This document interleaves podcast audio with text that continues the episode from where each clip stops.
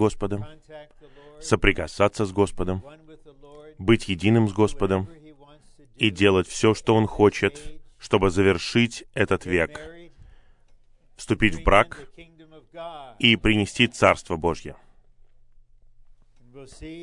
И мы увидим, что эта конференция сосредоточена на всем этом. Бог вечен. Он самосущий и вечно сущий. Он находится вне времени, вне пространства. Когда не было ничего, Бог мог сказать о себе самом «Я есть». Этот вечный Бог имеет то, что Павел называет в послании к Ефесянам в 3 главе 11 стихе вечный замысел. И мы можем сказать, согласно другому, но более точному переводу, это выражение звучит «замысел веков». Он вечный. Но что-то должно произойти во времени и в пространстве, чтобы исполнить и завершить то, что называется Божьим вечным замыслом. Мы знаем из послания к Ефесянам из глав 1 и 3, что у Бога есть воля, ради которой Он сотворил все. И в Его воле находится то, что Павел называет Божьей отрадой, желанием Божьего сердца. Поэтому, согласно Божьей воле и Его отраде, Бог в Христе составил замысел, запланированный в вечности в прошлом. И он будет существовать в вечности в будущем. И согласно Откровению в послании к Ефесянам, Божий вечный замысел состоит в том, чтобы обрести церковь, как мы ее понимаем, как совокупное выражение Христа, которое является воплощением и выражением триединого Бога. Для этого Бог сотворил Вселенную со временем и пространством. Он сотворил нашу галактику, нашу Солнечную систему, наше Солнце и Землю.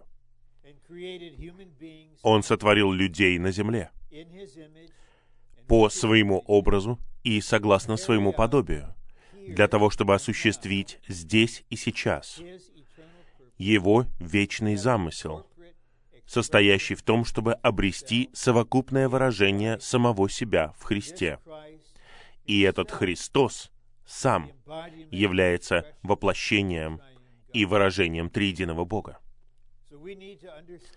Поэтому нам нужно понимать Бытие 1.26 в свете таких стихов, как послание к Ефесянам 3.11, где говорится о Божьем замысле, и Откровение 4.11, где говорится, что по Его воле все было сотворено. Я повторяю, что касается Бога, в Его вечном божестве нет никакого ограничения времени и пространства, но Он сотворил Вселенную с временем и пространством. И есть простое примечание в самом начале книги «Бытия» в восстановительном переводе. В этом простом примечании говорится очень многое. Время предназначено для исполнения Божьего вечного замысла. Поэтому все мы, как мы прекрасно знаем, живем в пространстве, и мы ограничены. И мы живем во времени, и мы тоже ограничены. Но с точки зрения Бога, время, которое Он отмерил нам, чтобы жить на земле, предназначено для того, чтобы мы участвовали в исполнении Божьего вечного замысла. Поскольку Божий замысел — это замысел веков, и поскольку Божий замысел осуществляется во времени, мы можем увидеть, что Бог осуществляет свой замысел постепенно, на разных этапах, которые мы можем называть устроениями или веками. И как только Бог осуществит то, что Он намеревается в конкретном веке, тогда произойдет радикальная перемена века, и наступит другой век. Поэтому для простоты мы можем сказать, что первый из этих четырех веков начинается от творения до того момента, когда был дан закон через Моисея. Это век обещания. Бог в конечном итоге призвал Авраама, чтобы он был отцом нового народа. Он стал Богом Авраама, Исаака и Иакова, и через них он произвел народ Израиля. И когда он вывел их из рабства в Египте, первый век, век обещания закончился. Когда Бог явился Моисею на горе Синай и ввел в действие завет и дал нравственный закон и десять заповедей, это было началом века закона. В каждом веке Бог не только хочет что-то сделать, у Него есть особый стандарт, при помощи которого Он всех оценивает. Поэтому век закона обозначает, что Бог в этом веке работает над своими людьми согласно закону, который Он раскрыл через Моисея. И Он использовал этот закон, чтобы сохранить их, чтобы защитить их, пока не придет Христос. Бог в своей мудрости понимал, что падшие люди не могут исполнить требования Его закона. Поэтому Он также установил систему поклонения с приношениями, все из которых обозначают Христа, чтобы, ожидая прихода Спасителя, Божьи люди, нарушавшие закон, могли получить прощение, принося эти жертвы, которые являются символом Христа. Ближе к концу этого века в Иерусалиме появилось небольшое количество святых, которые имели огромное бремя о приходе Христа, Мессии, и они молились отчаянно. И одним из них был очень пожилой человек.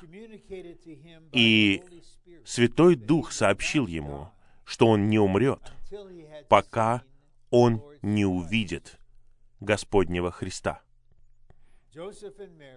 Иосиф и Мария принесли ему младенца Иисуса, согласно обычаю закона, чтобы он был обрезан. И Симеон взял его в руки и сказал, «Господь, теперь Ты отпускаешь своего слугу в мире, потому что мои глаза увидели Твое спасение». С приходом Господа Иисуса, особенно в начале Его служения, век начал снова меняться. От закона к веку благодати, благодаря которой верующие спасаются. Они спасаются благодатью и через благодать. Это также век церкви. Это век, во время которого пророчество Христа будет исполнено. «Я построю мою церковь. И это также век тайны. Потому что то, что Бог делает для построения церкви, это нечто таинственное, скрытое, внутреннее, это что-то согласно пути жизни. Мы знаем из Откровения, что будет сделано возвещение, что тайна Бога будет исполнена. Итак, нынешний век, век благодати, век, в течение которого церковь будет созидаться, и век тайны подходит к концу. Два важных пророчества связаны с концом этого века, и они уже исполнены. Второе из них. Один руководитель пытался свести на нет, а другой руководитель подтвердил заново. Первое пророчество, которое должно было быть исполнено, это воссоздание народа Израиля. 1948 год. Второе пророчество было исполнено в 1967 году.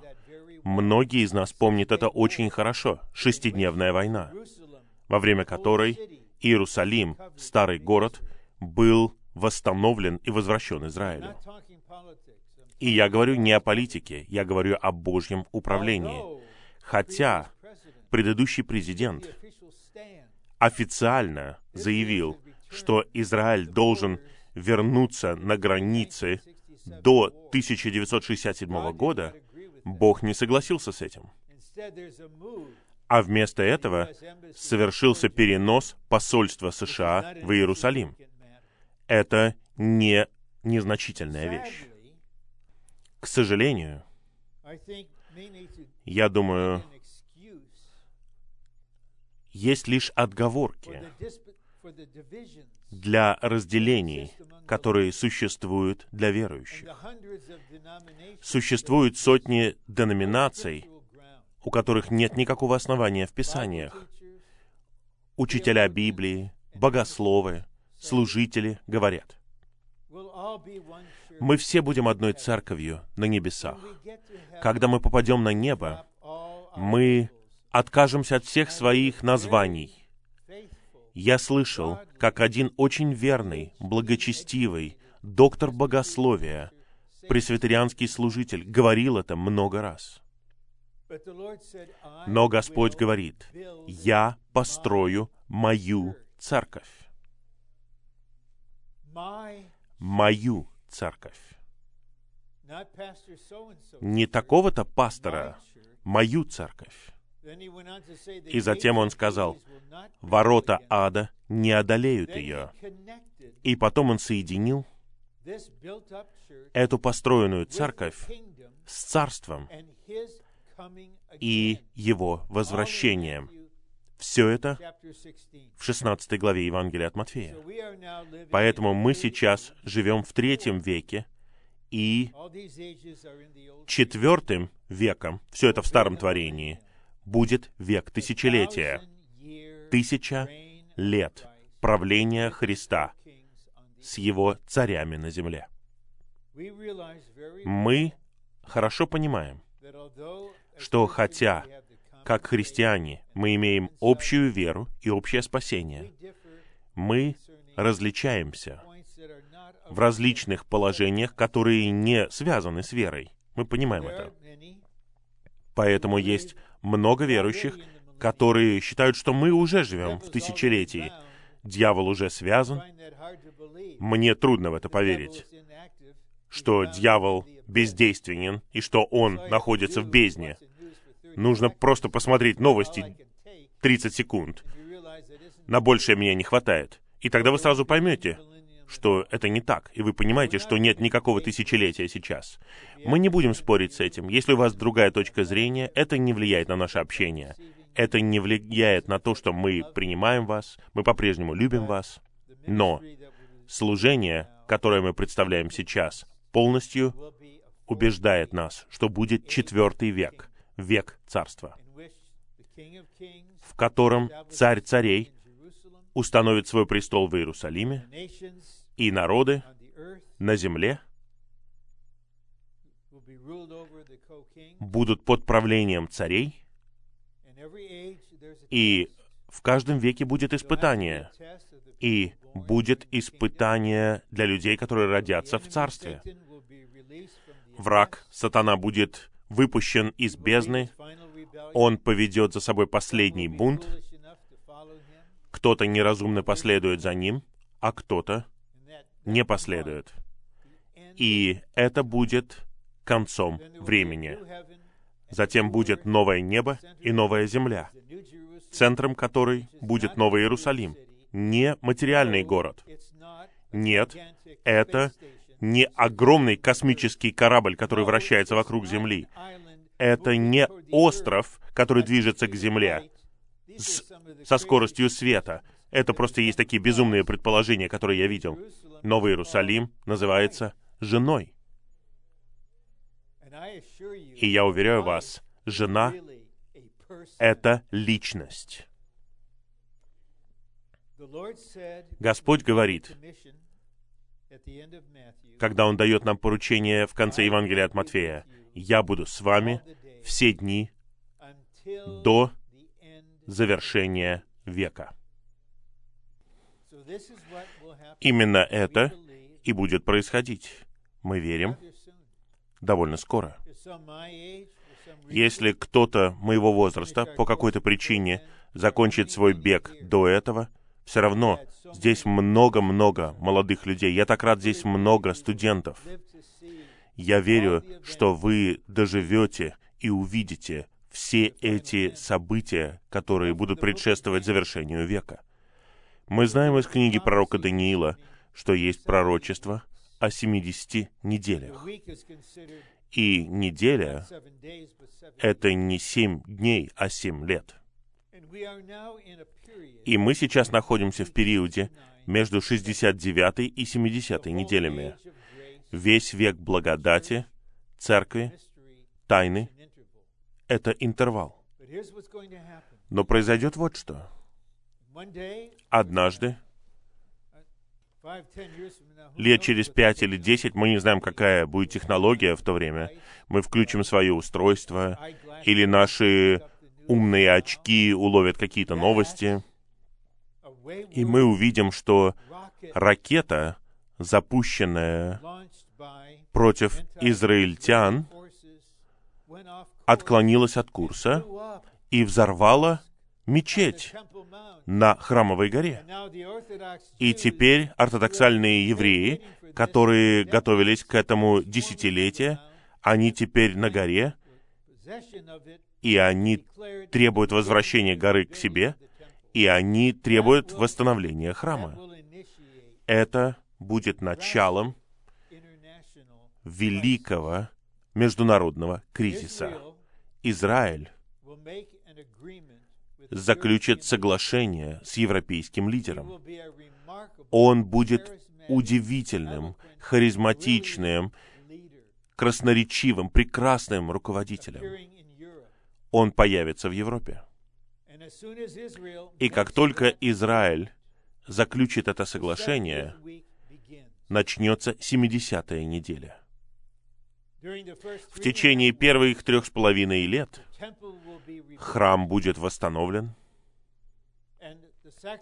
будет восстановлена система жертв и приношений согласно пророчеству. Затем этот руководитель будет убит и воскрешен.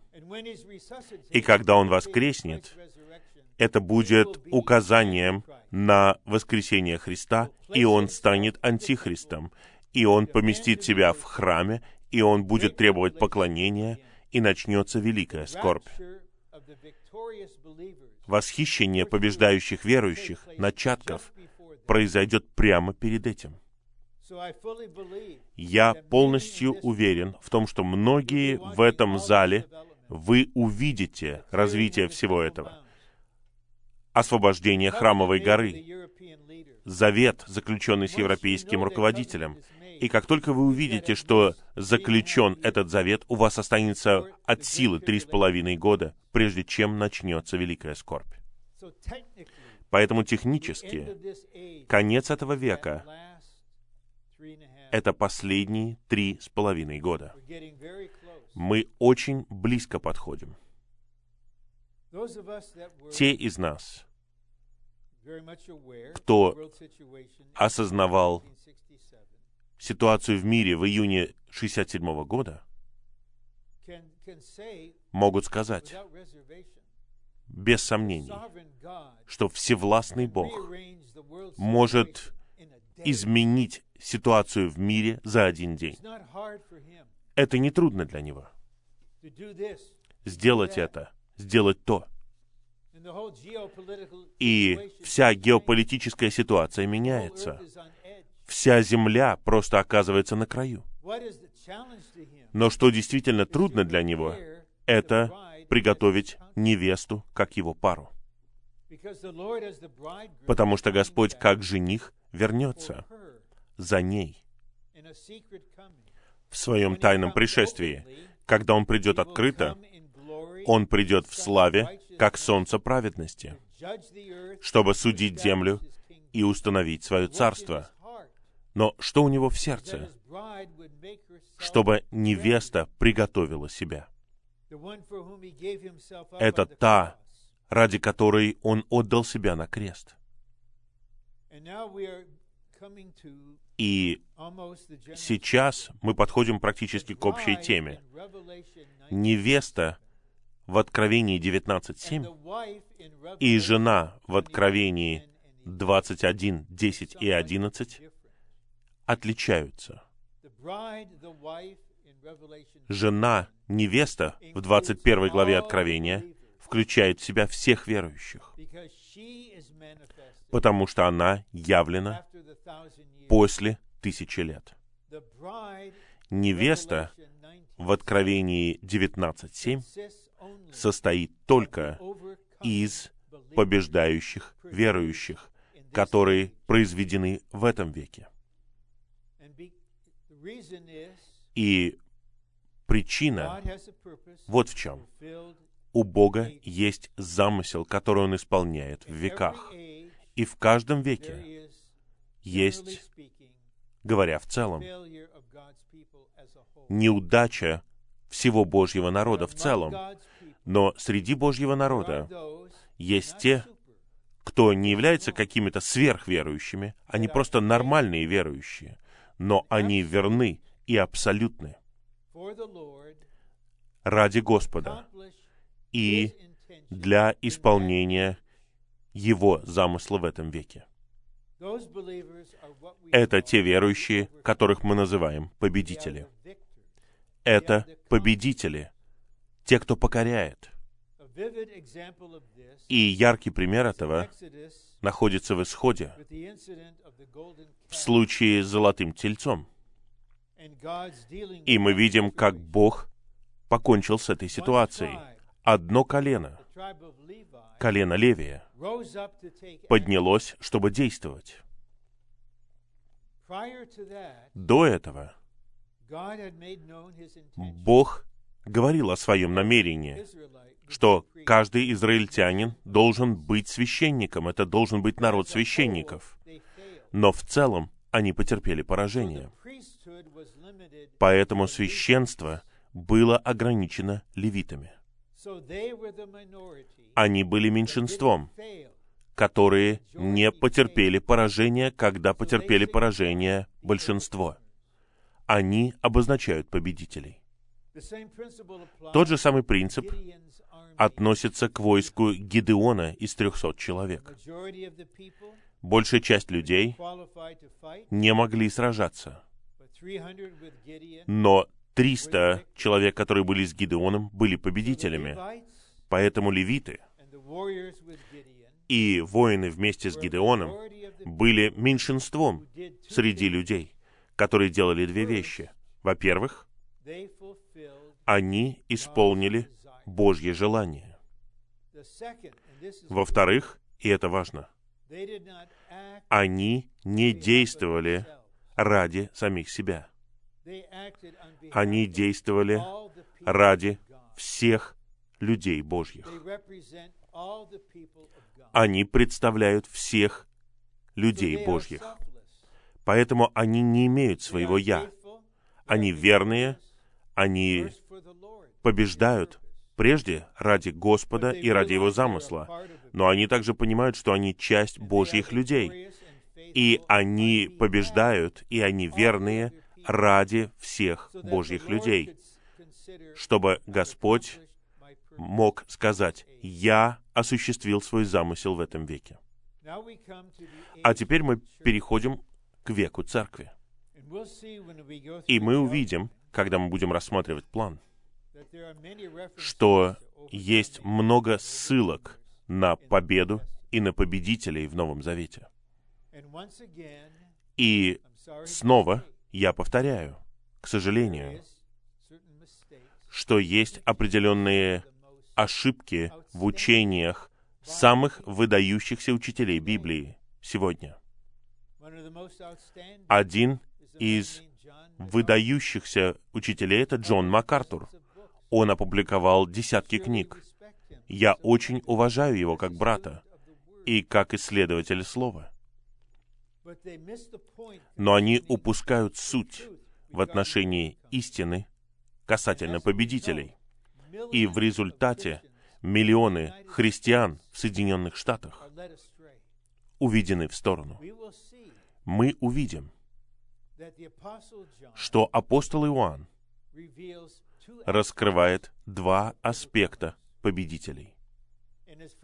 В его первом послании все верующие, которые имеют веру в Сына Божьего, побеждают мир. Это победа, которая побеждает мир, наша вера. Мы будем читать эти стихи в первой послании Иоанна в пятой главе. Если вы верующие, и вы верите в того, кто говорит «Я победил мир», тогда вы победитель, потому что вы верите в побеждающего Христа. Это победа над миром. Но в Откровении, в главах 2 и 3, Иисус, победитель, говорит церквям, и Он призывает победителей из поместных церквей. Если все являются победителями, тогда бы он бы просто сказал всем, вы победители, у вас все в порядке. Но кроме церкви в Филадельфии, которая соответствовала Божьему замыслу, и церкви в Смирне, которая была страдающей церковью, все церкви были в деградации. Протестанство деградировало, католицизм деградировал, и даже восстановленная церковь может деградировать. Поэтому Господь призывает победителей. Не так, как в первом послании Иоанна в пятой главе, чтобы побеждать мир, а так, как показано в Откровении во второй и третьей главах, чтобы побеждать все, что мешает Богу созидать церковь и приготовить невесту. И именно эти победители, произведенные здесь и сейчас на земле, будут средством, при помощи которого Господь поворачивает век. Общая тема. Отличительные черты победителей. Победителей как устроительного орудия для смены века. Царство не просто придет. Господь Иисус не просто решит однажды, «Мне кажется, мне пора вернуться». Если бы царство наступало само по себе, тогда зачем мы получаем наставление молиться о приходе царства?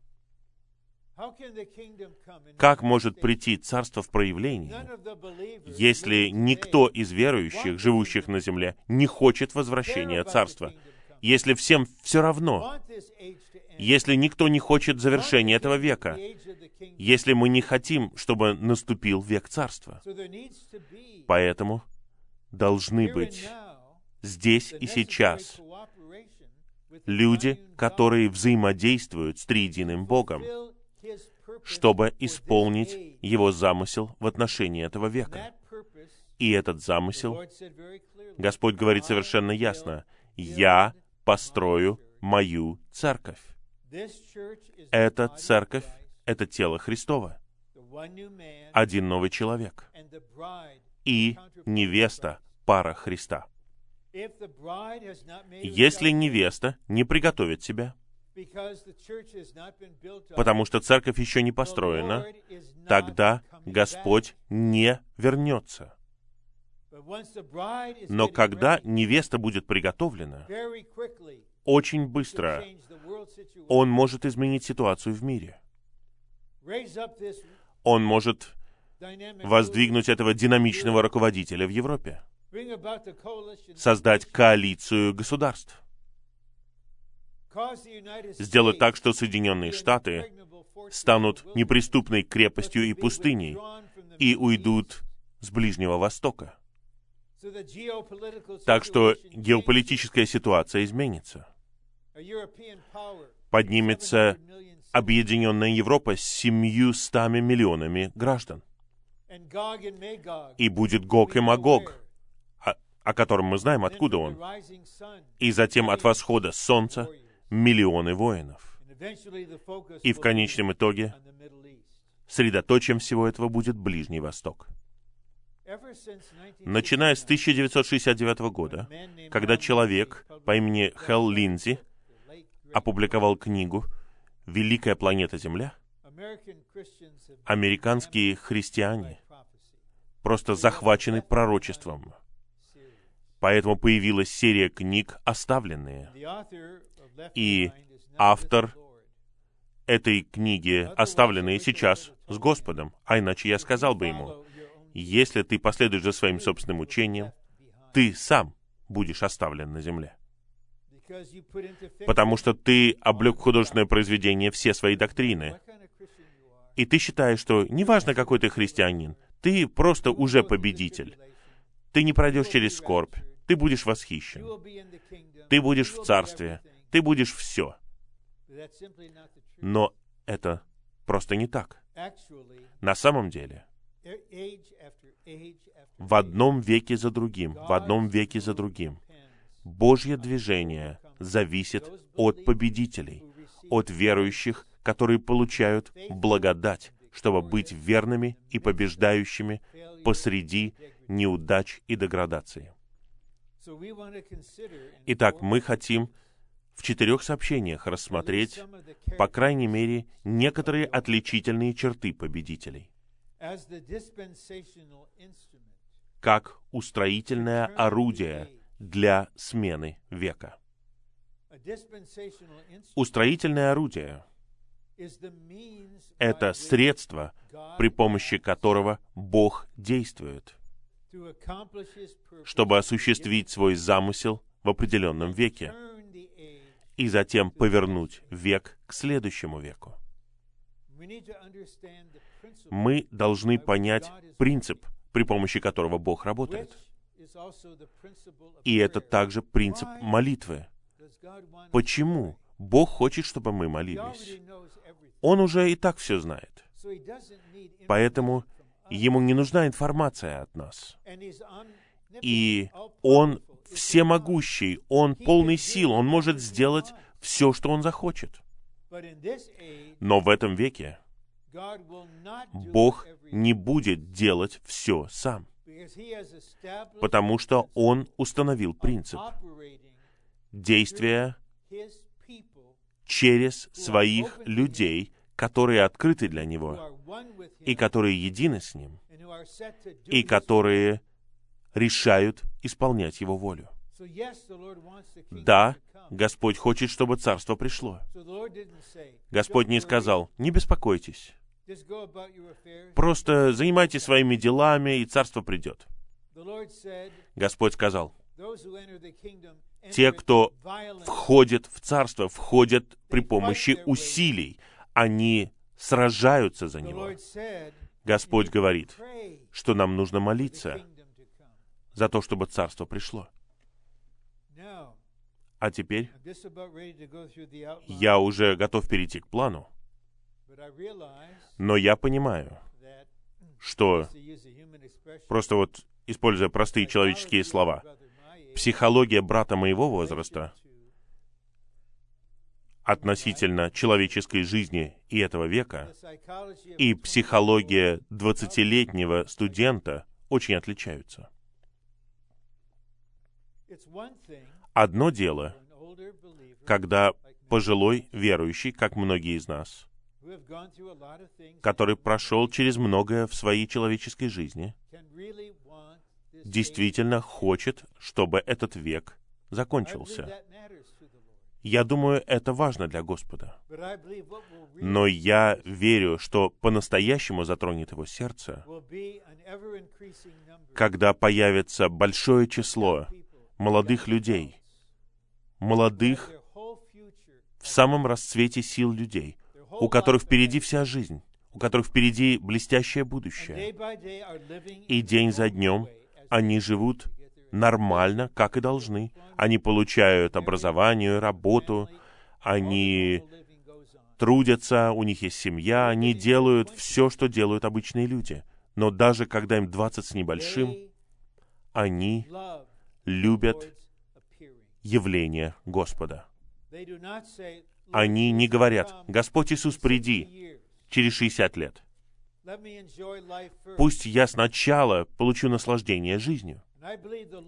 И я верю, что Господь в своей великой любви, в своей абсолютной верности хочет поместить в сердца всех своих верующих, особенно в сердца молодых людей, у которых впереди вся жизнь, Он хочет поместить в них любовь к своему явлению. Потому что когда речь заходит об этом, век приближается к концу. Будет два вида любви среди христиан. И оба вида упоминаются во втором послании к Тимофею в четвертой главе. Павел, поскольку он был в конце своей жизни, знал наверняка, что он был победителем. Это можно узнать только когда вы закончите свой бег. И он сказал, «Я знаю, что мне приготовлен венок праведности, но не только для меня, но и для всех тех, кто возлюбил Его явление. Не просто возлюбил Господа, но возлюбил Его явление. И потом он отметил, что один из его соработников, он говорит, Димас, он говорил о нем с положительной стороны в других посланиях. Он говорит, Димас оставил меня, возлюбив нынешний век. Поэтому, когда речь заходит о том, чтобы быть единым с находящимся в тюрьме апостолом, которого должны убить, это что-то рискованное. Точно так же, как верующие в Китае примерно в 51-52 году они были подвергнуты испытанию правительством. Их собирали вместе в зале собрания, и чиновник говорил им,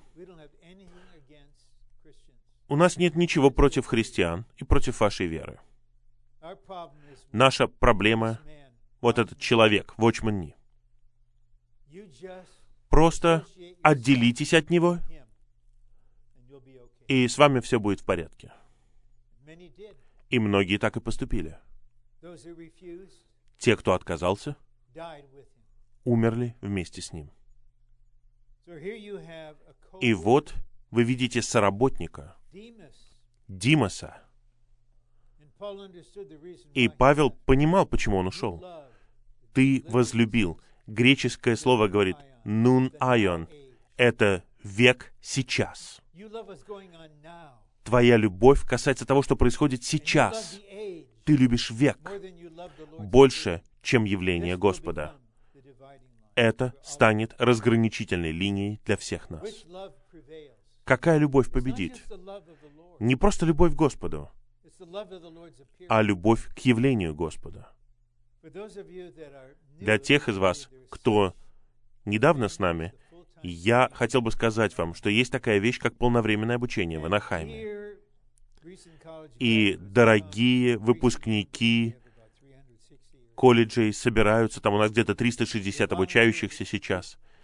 Они добровольно отдают два года своей жизни тому, чтобы быть обученными. Вставать в 6 утра, ложиться в 10.30, носить униформу, галстуки, сестры носят юбки такой длины, что можно ими пол подметать. Такие вот длинные. И они добровольно помещают себя под определенные ограничения. И у них есть 24 часа отдыха в неделю, они могут отдыхать и заниматься другими вещами. Но им говорят вот что. Не ходите в кино, пока вы на обучении. И я верю, что обучающиеся любят всех тех, кто служит с ними. Они любят меня, это несомненно. Но, предположим, я пойду на почту в понедельник, а рядом находится кинотеатр. И вот я выхожу из почты, и пять обучающихся братьев выходят из кинотеатра. Уверяю вас, они не возлюбят мое явление. Брат Рон, мы любим тебя как человека. Но ты явился сейчас, и это так смущает нас. Но я благодарен Господу за то, что, насколько я знаю, такого не происходило. Но это показывает разницу. Нам нужно просить Господа. Нам не нужно просто считать, что у нас есть такая любовь. Мы должны говорить, Господь, будь милостив ко мне. Раздавай в меня любовь к Твоему явлению. Я должен засвидетельствовать перед вами, забыв о возрасте. Я просто жажду, чтобы Господь вернулся. Человеческое правление со всем его растлением должно быть упразднено. Должно быть царство праведности, в котором нет вражды, нет предвзятости. Я просто жажду, когда же это произойдет. Но средство, при помощи которого это должно произойти, это победители среди верующих.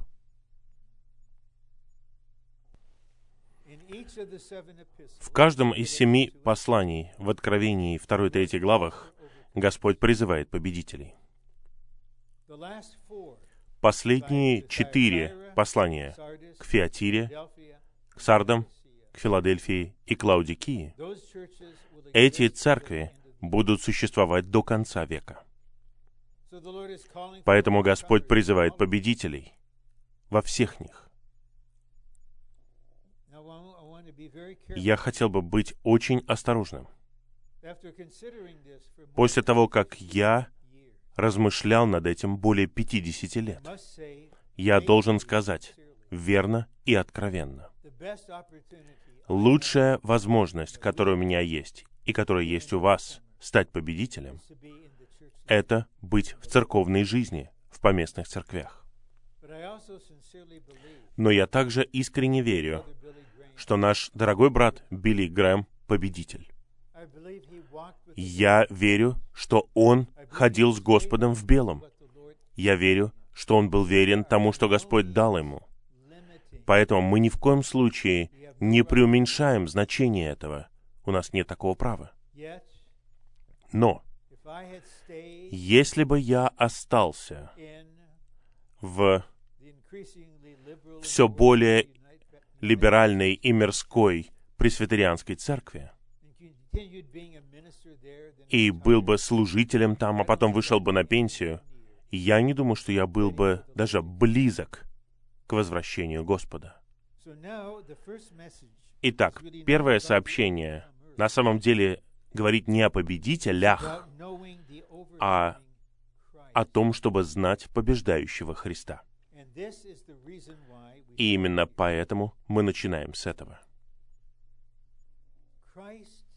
Христос, сам Христос, как Бога-человек, в своем человечестве, является побеждающим Христом. Поэтому мы пели эти два гимна. «Аллилуйя за победу!» Славьте все Христа, что Господь наш победитель над любым врагом.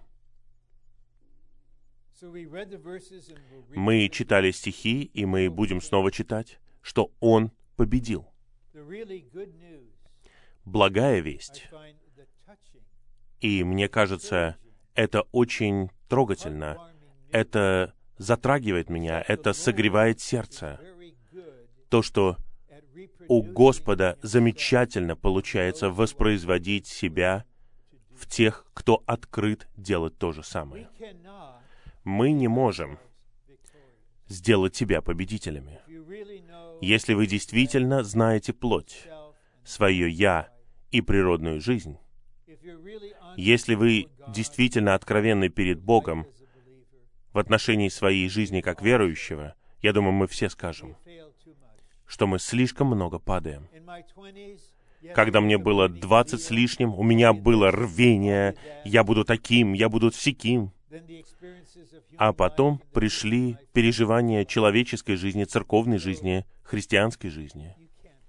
И они показали мне, что я не могу быть таким. Ты не можешь побеждать. Даже того, кто стоит в экспресс-кассу, куда нельзя больше 15 предметов, а у него больше 15 предметов. У него 17 предметов в корзине, поэтому вы вынуждены сказать что-то сотруднику магазина о том, чтобы он заставлял людей следовать правилам. Почему нас беспокоит, когда мы стоим в полосе на левый поворот, и горит красная стрелка, поворот налево, и мы, восьмая машина, и мы знаем, что мы можем успеть, когда стрелка станет зеленой, если рефлексы у семи машин впереди будут быстрыми. Но они, конечно, не быстрые. Поэтому, когда вы подъезжаете к перекрестку, то стрелка красная, и вы там стоите еще три минуты. В нас самих нас могут побеждать слишком много вещей корзинки, красные стрелки, многие другие вещи. И тогда приходит враг, особенно к тем, кто в среднем возрасте, у них один кризис, другой, потом они становятся старше. До свидания, средний возраст. У меня уже это было давно. И вот враг приходит и говорит, давай соглашайся на Новый Иерусалим ты не сможешь стать победителем. И вы должны говорить ему, ты лжец. Побеждающий Христос имеет желание воспроизвести себя как победителя в каждом из нас. Поэтому давайте скажем, вы помолились, пока вы ждете лифта. Это хорошая возможность царствовать в жизни. И вы говорите, Господь Иисус, для исполнения желания Твоего сердца обрести невесту, сделай меня победителем. Как вы думаете, неужели он скажет, нет, я хочу, чтобы ты потерпел поражение. Но кто будет молиться? Почему бы нам не молиться? Вместо того, чтобы беспокоиться об этом, давайте просто молиться. Господь, воспроизведи себя во мне. И я уверен, что примерно через 40 часов, когда мы все будем возвращаться по домам, в нас будет чуть больше веры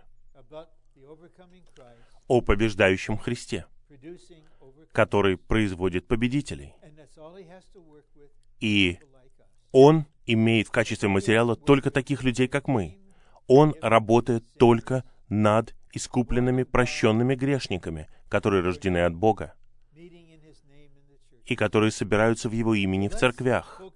Поэтому давайте сосредоточимся на Нем и поймем, что тот, кто раскрывается в этих стихах, в этом плане, это побеждающий Христос, который призывает победителей.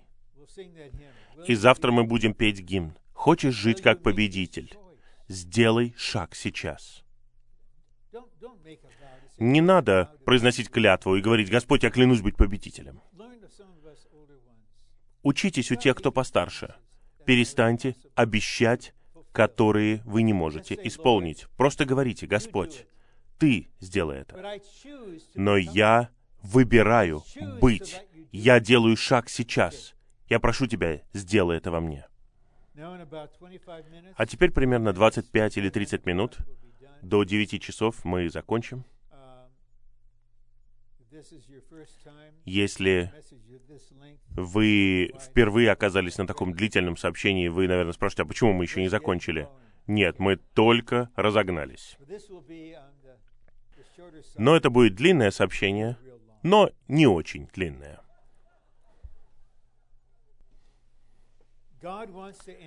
Бог хочет завершить этот век и принести век Царства.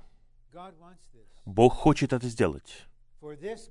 Для этого великого устроительного движения Бог хочет обрести победителей как Его устроительное орудие.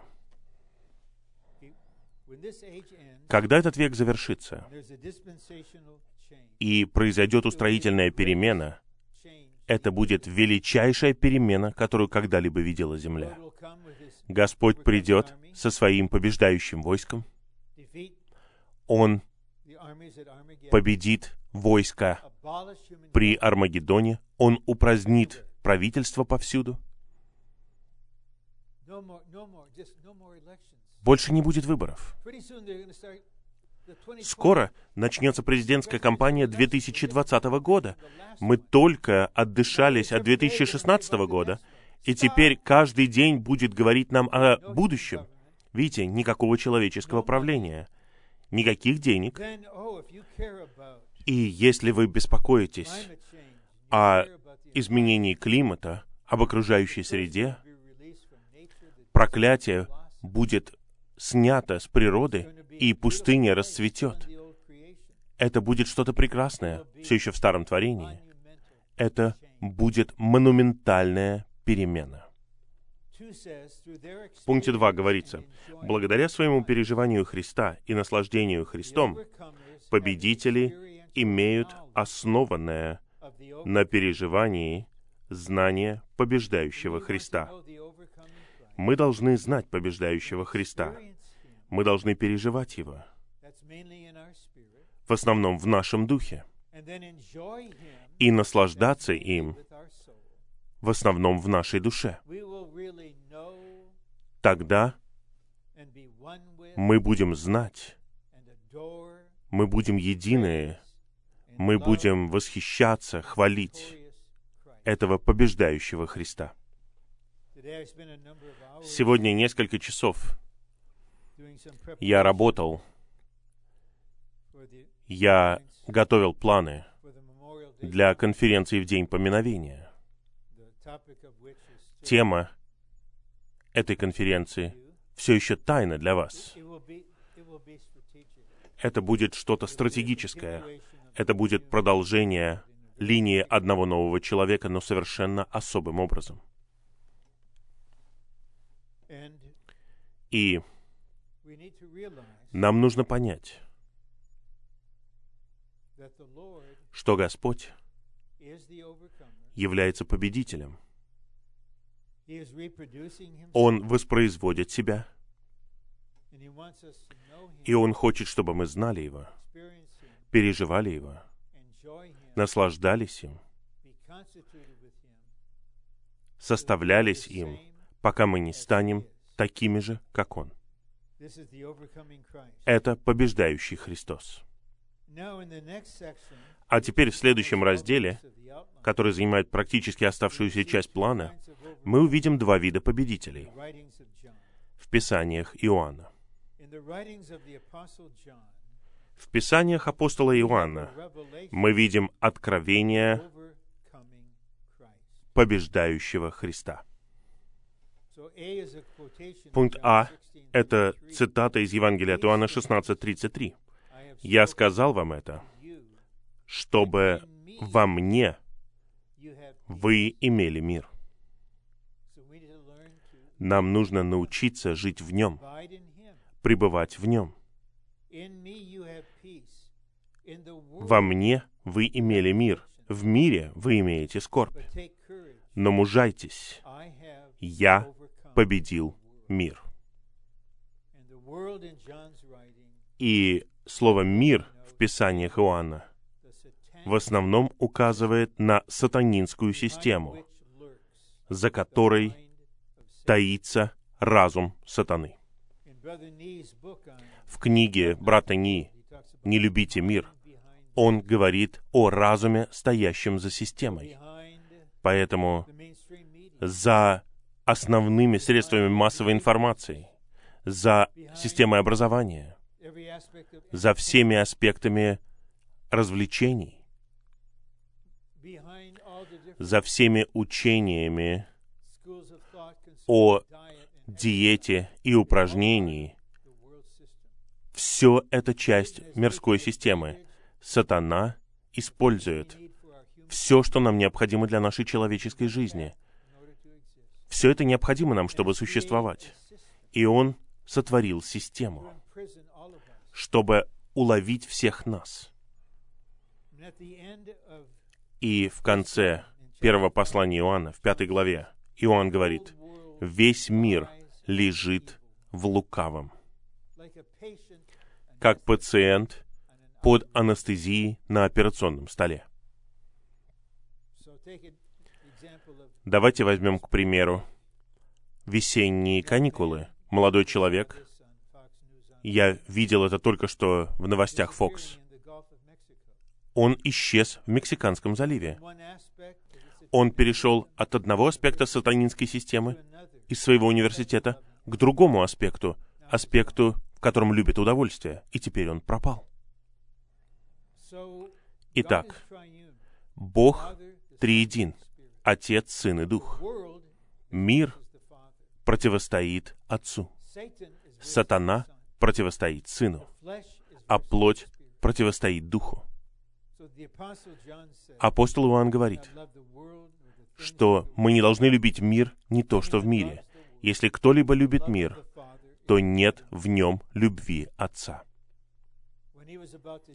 Перед тем, как Господь должен был умереть, Он молился о нас и сказал, Отец, я не прошу, чтобы Ты забрал их из мира, но чтобы Ты сохранил их от лукавого. Итак, победители учатся жить в мире, но не быть от мира и не находиться под управлением сатанинского разума, который действует за системой мира.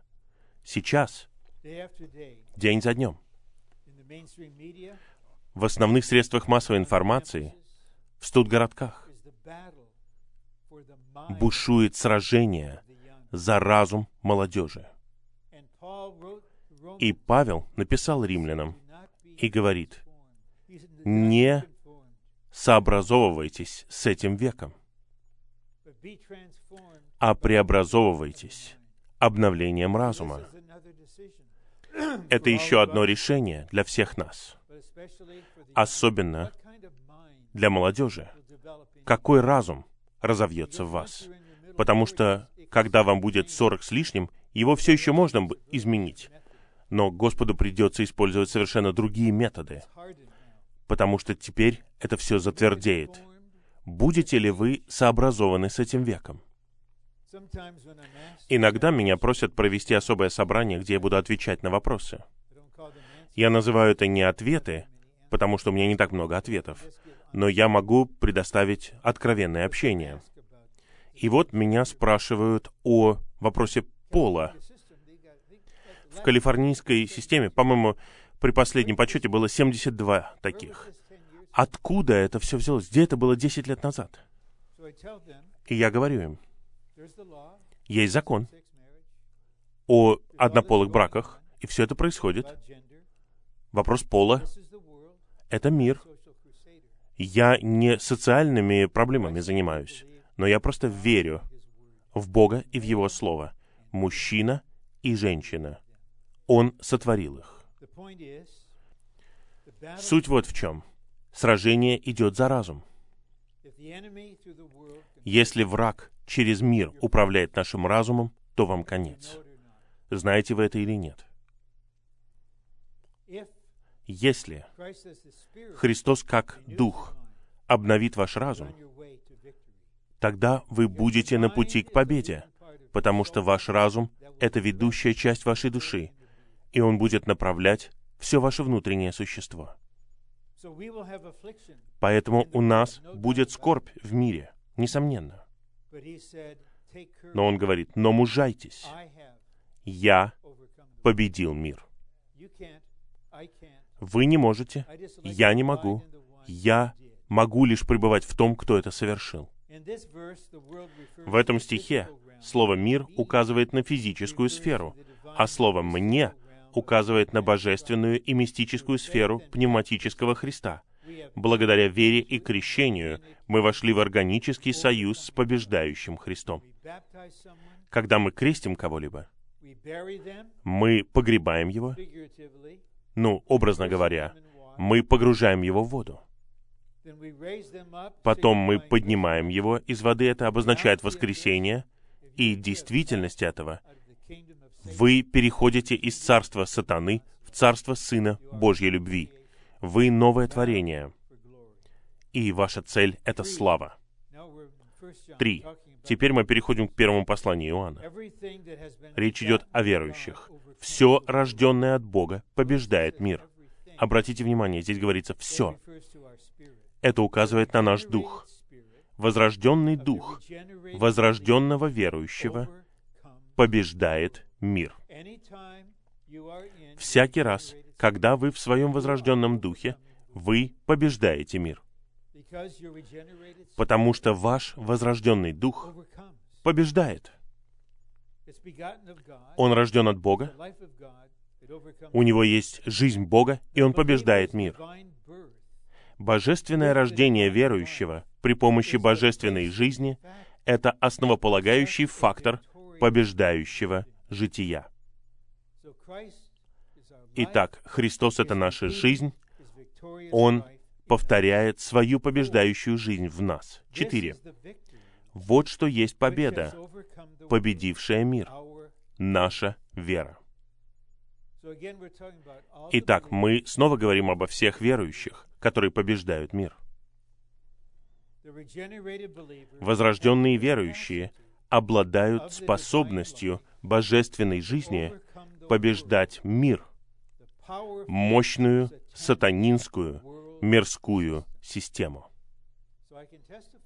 Я могу засвидетельствовать перед вами,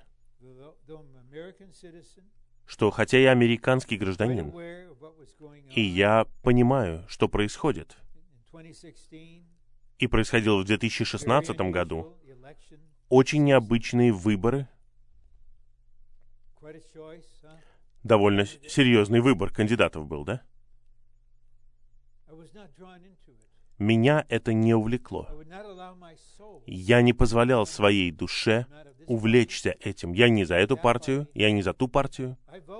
Я голосовал за престол. Я бросил свой голос за престол. Всевластный Бог, кого ты выбираешь? Навуходоносор сказал в четвертой главе книги пророка Даниила, что он может избрать нижайших людей, чтобы те были царями. Если ты Господь, я за тебя. Я не за, я не против, потому что я не позволяю своему существу быть увлеченным в политический мир. Мы не должны этого делать. Наша вера приводит нас в органический союз с триединым Богом и верит, что Иисус есть Сын Божий, с целью, чтобы мы были рождены от Бога и имели божественную жизнь, благодаря которой мы способны побеждать организованный и захваченный сатаной мир. Каждый на земле находится в этой системе. Те, кто не осознает этого, они захвачены. Враг знает, какой аспект мира соответствует вашей душе и интересам и способностям. Поэтому он захватывает, он управляет людьми различным образом. Поэтому я до сих пор не понимаю, почему в субботу мужчина хочет идти в магазин инструментов и смотреть там на новые инструменты. Но это его мир. А я пошел бы в книжный магазин Barnes Noble. Особенно если с ним соединен Starbucks. Я взял бы свой карамельный макьято и просто смотрел бы. Не просто купить там что-то и уйти сразу, а просто быть захваченным там какое-то время и даже не знать этого. Но мы способны побеждать организованный и захваченный сатаной мир, просто веря и зная, что наш возрожденный дух побеждает мир. И это продолжается в пятом пункте. «И кто тот, кто побеждает мир? Как не тот, кто верит, что Иисус есть Сын Божий?» Мы провозглашаем, что Иисус есть Сын Божий. Редко кто-то стучится ко мне в дверь или звонит ко мне, но где-то полторы недели назад кто-то пришел. Я открыл дверь, и там были две молодые женщины. И я почувствовал, кто это. И я сказал, кого вы представляете? Они сказали, какой культ. И я сказал им, я не захлопнул дверь, но перед тем, как закрыть дверь, я сказал вот что. Иисус — это Иегова Бог, который пришел в плоти. До свидания. Мы просто исповедуем это. Мы побеждаем мир, веря, что Иисус есть Сын Божий. Свидетели Иеговы верят, что Он, Иисус, есть Бог, который сотворен Иеговой. Они не верят, что Он Я есть, что Он Иегова. Он сотворен Богом. Это ересь. Это дух Антихриста. Кто отрицает, что Иисус есть Христос, это дух Антихриста. Я не собираюсь с ними спорить. Я просто говорю им, если вы можете сейчас исповедать, что Иисус — это Иегова Бог, который пришел в плоти, тогда я помогу вам призвать имя Господа. Потом мы крестим вас, и вы выйдете из царства сатаны, и войдете в царство Бога, и будете собираться с церковью в Анахайме. Но если вы не хотите этого делать, я не могу сказать вам «до свидания», я не могу улыбаться или пожимать вам руки. Я скажу им, пусть у вас будет несчастный день, пока вы не покаетесь. Нам нужно верить, что Иисус есть Сын Божий. Мы все верим в это. Такой верующий есть тот, кто рожден от Бога и получил божественную жизнь. Божественная жизнь дает силу верующему побеждать порочный мир, которому придает энергию сатана. Итак, в этом смысле, из первого послания Иоанна, мы видим, что все верующие победители. И это учение доктора МакАртура верно в этом смысле. Но он и другие обращаются к откровению 2 и 3 главам, где Господь призывает победителей. И Он учит, что это все верующие. Если вы верующие, вы победители. Если мы верим во что угодно, что не является истиной, в этом вопросе у нас в итоге будут проблемы. Именно поэтому я просто хочу проиллюстрировать. Когда мы воспитывали своих троих детей, мы никогда не говорили им о чем-либо, что не истинно. Поэтому нет никаких пасхальных кроликов, нет никакой зубной феи и нет никакого Санта-Клауса. Мы не будем лгать вам. Мы просто хотим, чтобы вы верили в то, что истина. Если вы хотите думать по-другому, это ваше решение, пожалуйста. Это имеет большое значение, если вы считаете, «О, нет, у Рона Кенгаса нету докторской степени по богословию, а у этого человека есть докторская степень, он опубликовал столько книг». Да мне все равно, я не соревнуюсь с ним. Я говорю истину. Если вы верите, нет. Я верю, что я уже победитель, и мне это нравится. Мне не нравится мысль, что я, может быть, не стану победителем. И, может быть, я не буду в царстве. И, возможно, мне придется претерпеть страдания тысячу лет. Мне это не нравится. Поэтому я не буду это слушать. Я не буду это слушать. Я благодарю Господа за Его милость ко мне. Это лишь факт. В этом нет никакой похвальбы с моей стороны. Я получил богословскую награду, когда я учился в Принстонской богословской семинарии. Я получил награду как выдающийся студент-богослов. Я очень был начитан и очень много знал. И когда я пришел в Господнее восстановление, я прошел курс детоксикации. Просто детоксикации при помощи истины. Я начал все измерять чистым Словом Божьим. И начал отказываться от этого, от того. И потом, когда пришла истина о Царстве, она повлияла на меня, она возбудила во мне стремление, и оно управляет мною уже 51 с половиной год. Есть верующие, которые являются победителями.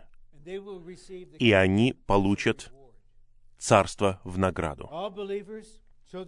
Все верующие дети Божьи, рожденные от Бога, имеют вечную жизнь, они никогда не погибнут, они будут Новым Иерусалимом, но Бог Отец в своей мудрости установил царство как награду, которая будет побуждением для нас жить побеждающей жизнью. И именно это мы видим в Откровении. Поэтому мы начинаем с Христа. Пункт Б.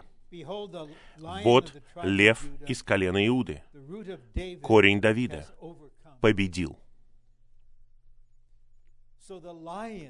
Итак, лев, в первом пункте говорится, это символ Христа, изображающий его как того, кто решительно сражается против врага, о чем мы видим пророчество в Бытии 49 главе, стихах 8 и 9. Итак, в Откровении он назван львом из колена Иуды. И затем мы видим Агнца на престоле. Агнец предназначен для искупления, а лев нужен для того, чтобы сокрушить врага. Нам нужно знать Христа как льва. Нам нужно позволять льву рычать. Вы знаете, сражение на земле сейчас между двумя львами. В первом послании Петра Господь предостерегает нас о сатане. Он говорит, что сатана как рычащий лев, который ищет кого бы пожрать. Итак, он рычащий лев. Он производит большой шум. Пожалуйста, враг, иди и рычи. Мой Спаситель — это побеждающий лев на престоле. И этот лев уничтожил тебя на кресте. Ты думаешь, что ты рычишь? На самом деле, ты просто мяу говоришь. Ты просто слабак. Ты уничтожен. Иисус, лев, победитель. Мы еще не закончили. Изучите эти два стиха из Бытия 49 главы в восстановительном переводе с примечаниями. Вы увидите, что этот лев берет свою добычу на вершины в свое вознесение. И он таинственным образом является львицей, которая производит львят. И вот мы на этой конференции, я не знаю, как вы называете группу львов, а, прайд. О, мне это не очень нравится. Но мы много львят, потому что лев находится в нашем духе. И, сестры, не думайте, что это что-то мужское. Именно семя женщины сокрушит змея. Женщина производит ребенка мужского пола. Поэтому у нас есть этот лев, который на престоле, в нашем духе, как животворящий дух. Как лев из колена Иуды, Христос победил и сокрушил взбунтовавшегося сатану, врага Божьего, а как искупающий агнец, Он унес грех падшего человека, тем самым удалив препятствия для исполнения Божьего вечного замысла. Библия чудесна. Все эти символы соединены в Христе. Он на кресте. Он агнец Божий, который уносит грех мира ради нас. Но Он лев, который уничтожает дьявола, чтобы покончить с врагом. Этот Христос за нас.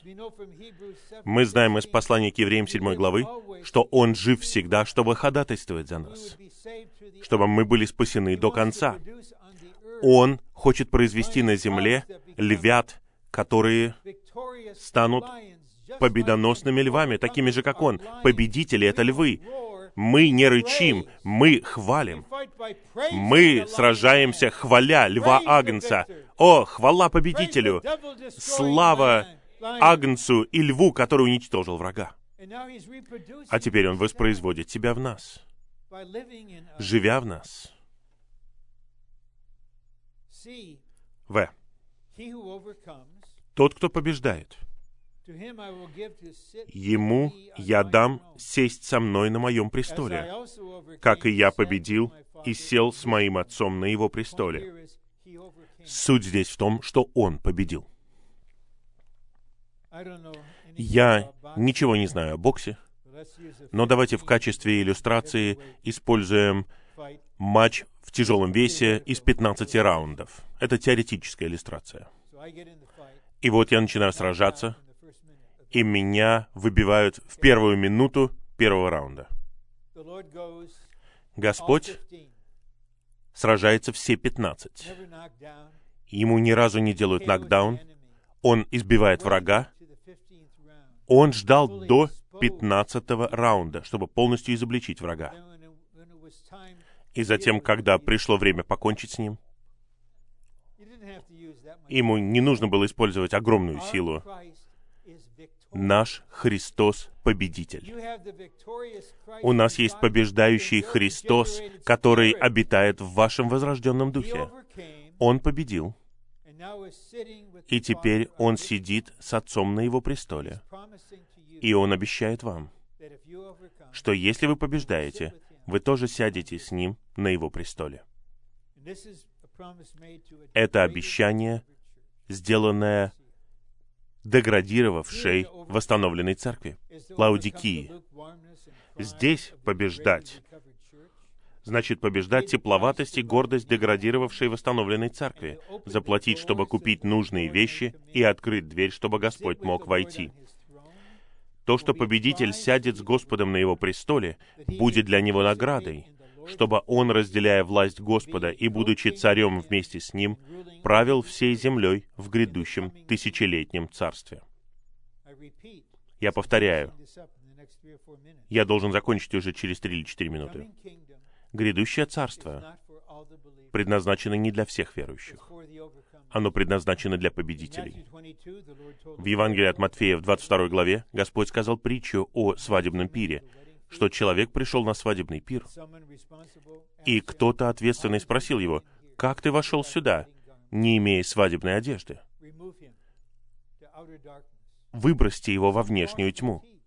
Некоторые учат неправильно, что человек без свадебной одежды — это неверующий. Нет. Это свадебная одежда.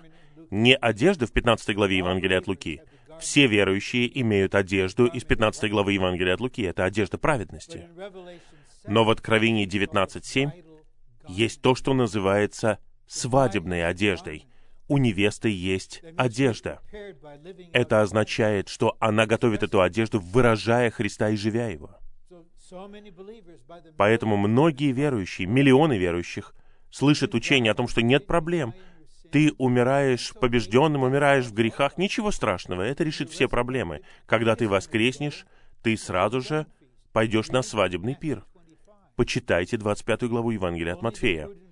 Только мудрые девы вошли на свадебный пир. Не неразумные, только те, кто использовал свои таланты, вошли туда, не те, кто закопали свои таланты. Царство предназначено для победителей. А теперь мы понимаем, что это слово праведности. Это неприятное, покрытое сахаром слово, чтобы вам было удобно слушать его. Кто-то говорит, я не согласен с этим. Ну хорошо, это ваши первоначальные рефлексы.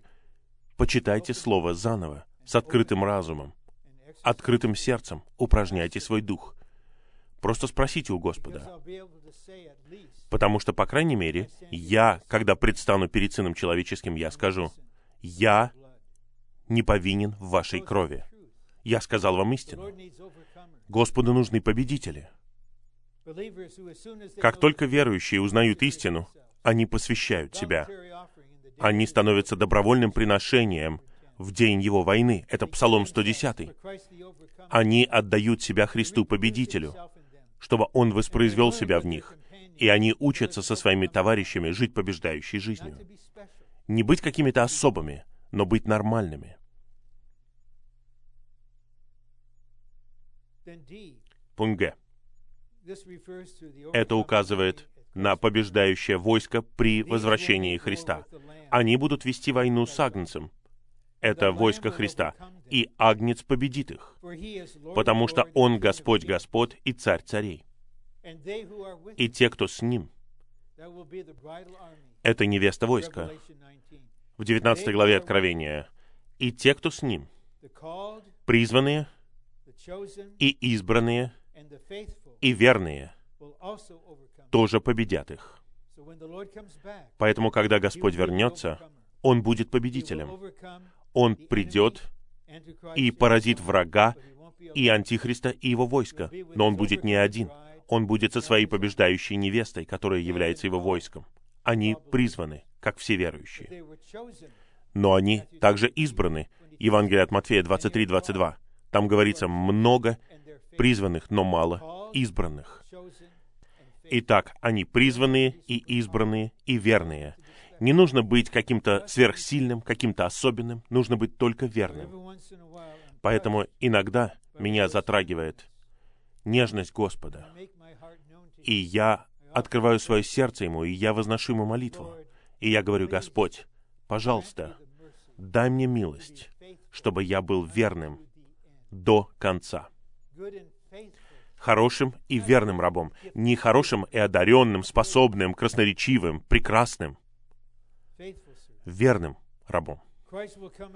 Христос придет как сражающийся военачальник с побеждающими верующими, как его войском, чтобы сражаться против Антихриста и находящихся под ним царей при Армагеддоне. В 17.14 слово «избранные» стоит после слова «призванные». Призванные — это те, кто спасен — а избранные — это те, кто одобрен Господом благодаря побеждающей жизни. В Евангелии от Матфея в 7 главе Господь говорит в тот день, «Не все, кто говорит «Господь, Господь», войдут в Царство Небес, а те, кто исполняют волю Моего Отца, который на небесах. В тот день многие придут и скажут, «Господь, мы пророчествовали Твоим именем, мы изгоняли бесов Твоим именем, мы совершали чудеса, мы все это делали в Твоем имени. Возможно, они скажут, мы были евангелистами по телевидению, мы построили мега-церковь, я сделал это, я сделал то. Господь скажет, я не знаю вас. Я не признаю вас, делающие беззаконие. Есть такая вещь среди христианских работников это вложило в меня святой страх. И я практически восклицал Господу осенью 1966 года. И я говорил, Господь, покажи мне, что значит этот стих. Я хочу любой ценой избежать этого. Я хочу предстать перед Тобой. И не просто сказать, Я делал это и то, я помогал на обучении. Я был редактором журнала, я делал это и то. А Господь скажет мне, я не знаю тебя. Все, что ты делал, это беззаконие. Вот кто-то. Он просто служил, рассаживая святых. А вот кто-то, кто заботился о детях. А вот кто-то, кто помогал убирать зал собрания. А вот обычный брат, обычная сестра. Они никогда ничего подобного не делали. Но они в царстве со мной, потому что они верно исполняли волю Отца. Божьи люди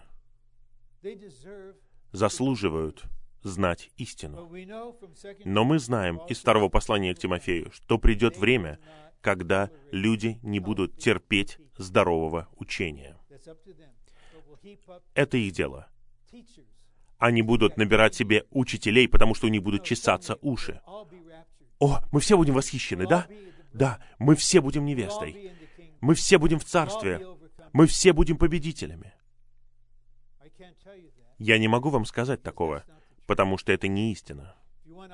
Если вы хотите кого-то нанять, кто будет вам подобные вещи говорить, просто присоединяйтесь к этой системе. Система духовенства мирян. Там профессионалы, получающие зарплаты. Пусть они говорят вам, что вам нравится услышать, а иначе вы просто увольняете их. По милости Господа, я не угождаю людям, я не боюсь людей, я не хочу хвалы людей, и мне не нужны ваши деньги.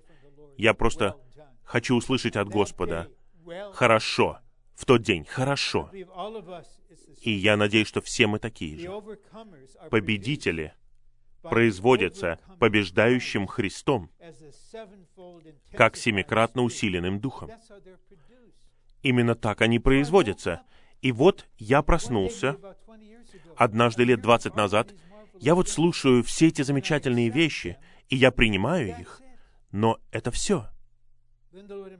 И потом Господь показал мне, а теперь давай молись об этом. Давай ты будешь просить Господа. Вот ты услышал сообщение о том, как спасаться в жизни. Просто молись. Господь, спасай меня в жизни сегодня. Освещай меня, обновляй меня, преобразовывай меня, сообразовывай меня. Господь, расти во мне. Господь, делай меня победителем. Воспроизводи себя во мне. Это простые, короткие молитвы, и они показывают наше взаимодействие с Господом. И они получают бремя о созидании тела Христова как приготовлении невесты Христа. У них есть бремя об этом. Простите меня, если я говорю слишком резко, пусть Господь покроет меня. Но я хочу засвидетельствовать перед вами. Это свидетельство Господней милости. Но я могу засвидетельствовать перед вами. Я живу и дышу для созидания тела Христова, для приготовления невесты Христа. Поэтому я все еще здесь. Именно поэтому Господь не забрал меня два года назад, когда Он забрал кого-то еще. Именно поэтому Он дал мне новое начало — потому что нужно высвободить нечто большее. Многие должны начать искать Господа и откликнуться на Его милость. Господь, сделай нас победителями. Не просто для того, чтобы мы получили награду, а для того, чтобы у Тебя была церковь, для того, чтобы у Тебя был новый человек, для того, чтобы у Тебя была невеста. Единственное, что мы можем делать, это просить. И Он откликнется, Он совершит всю работу — и мы будем радоваться, мы будем ликовать, хвалить, побеждать. Мы будем побеждающими верующими благодаря славной работе побеждающего Христа. А теперь давайте минуту помолимся или будем хвалить Его, а потом у нас будут свидетельствовать согласно направлению братьев.